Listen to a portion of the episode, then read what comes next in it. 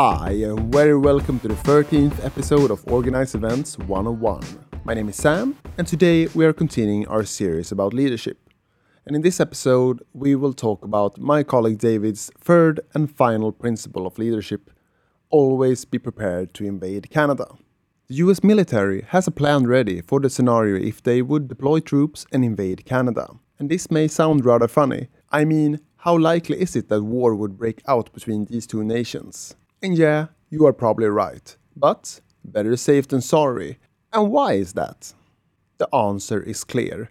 It is always important to have a plan.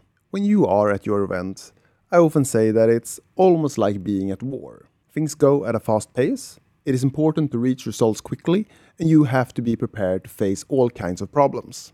And if you have a plan for some likely scenarios that could happen, and also some unlikely scenarios that would be really bad if they happened, you will be much more flexible to solve problems when they arise.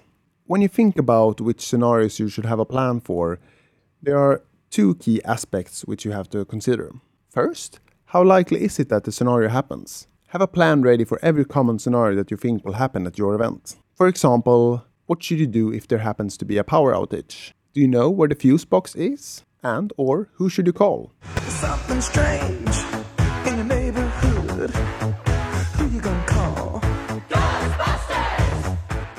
Second, how grave are the consequences for not having a plan for the scenario? Like if the building which hosts your event catches on fire, scenarios which are not likely at all to happen, but have some really serious consequences if you do, you should have a plan for them as well. A lot of time during event, things will not go as you have planned them, and you have to be prepared to adjust your plan. The better you are prepared with different scenarios and fallback plans, the easier you will have to improvise and solve problem during the event. And you will probably not be able to create a scenario for every possible thing that could happen, but better to have a bad plan than no plan at all.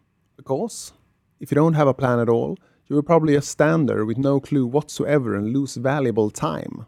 But if you have a plan which will deliver the desired results, but maybe it's not the best or most efficient way to solve the problem, you can either way get started immediately. Take, for example, if you are faced with a problem that you have to transport a lot of tables across the venue of your event, and your plan is to carry them by hand.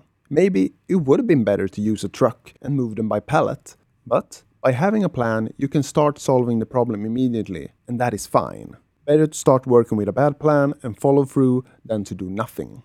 And when you hear me talk in this podcast about planning, you may be imagining that I have lots of lots of documents with complicated uh, processes for different scenarios, but that is not what I mean. The plan for different scenarios can be as easy as call the police, or buy a new microwave oven, or just surrender to the consequences. But even though the plan is short, then you will have at least thought about it beforehand, and that is always better than to be surprised at the event. And last but not least, just as important as creating a plan is sharing it with your coworkers and your subordinates. Make sure that everyone gets a grip of your plan and understands it.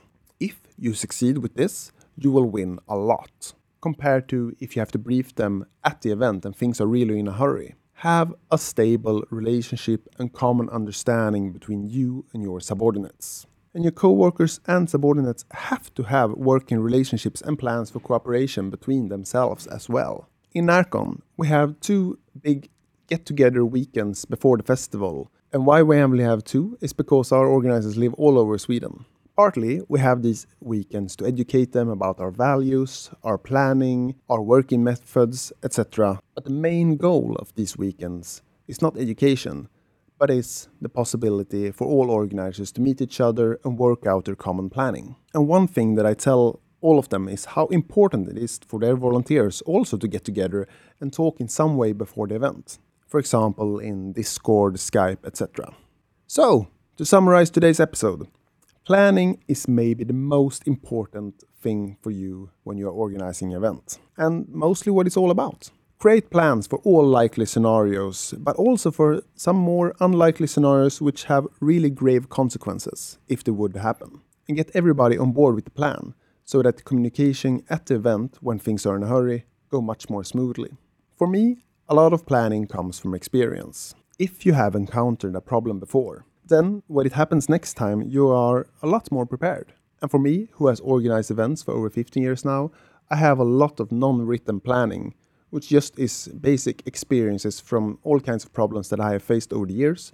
And I have uh, some kind of understanding of if that problem were to arise, how should I face it and what should I do? But even if I have the experience from a lot of years of uh, organizing events, I have to share these plans with my subordinates. And the best way to do that is before the event, when you have much, much more time at your disposal. Thank you for listening. Be sure to like, subscribe, and of course, tune in next time for our final episode in this series about leadership.